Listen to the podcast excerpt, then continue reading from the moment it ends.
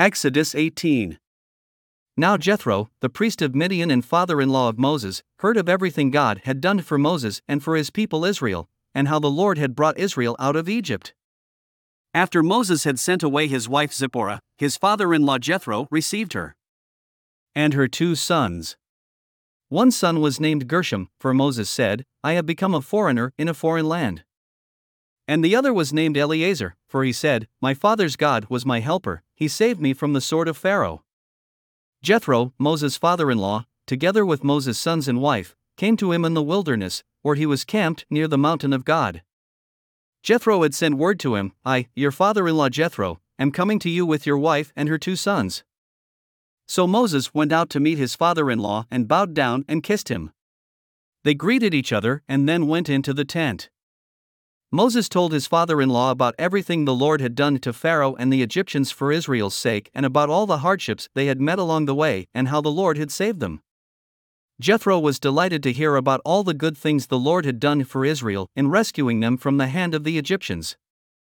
He said, Praise be to the Lord, who rescued you from the hand of the Egyptians and of Pharaoh, and who rescued the people from the hand of the Egyptians.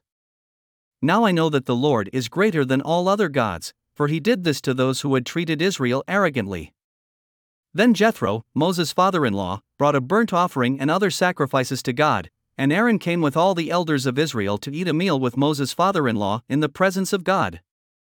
The next day Moses took his seat to serve as judge for the people, and they stood around him from morning till evening.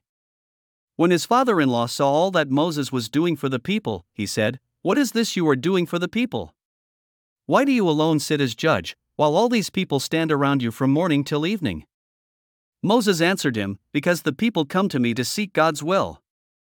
Whenever they have a dispute, it is brought to me, and I decide between the parties and inform them of God's decrees and instructions. Moses' father in law replied, What you are doing is not good. You and these people who come to you will only wear yourselves out. The work is too heavy for you, you cannot handle it alone. Listen now to me, and I will give you some advice, and may God be with you. You must be the people's representative before God and bring their disputes to Him. Teach them His decrees and instructions, and show them the way they are to live and how they are to behave. But select capable men from all the people, men who fear God, trustworthy men who hate dishonest gain, and appoint them as officials over thousands, hundreds, fifties, and tens. Have them serve as judges for the people at all times, but have them bring every difficult case to you, the simple cases they can decide themselves. That will make your load lighter, because they will share it with you. If you do this and God so commands, you will be able to stand the strain, and all these people will go home satisfied. Moses listened to his father in law and did everything he said. He chose capable men from all Israel and made them leaders of the people, officials over thousands, hundreds, fifties, and tens. They served as judges for the people at all times.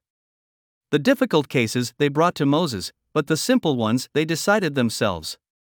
Then Moses sent his father in law on his way, and Jethro returned to his own country. Thanks for listening to another chapter of the Bible. At My Faith Fuel, we believe a good coffee fuels your faith and energizes your day. Please visit myfaithfuel.com to explore our delicious coffee blends. Part of each purchase goes to training worshippers around the world. Thanks for listening.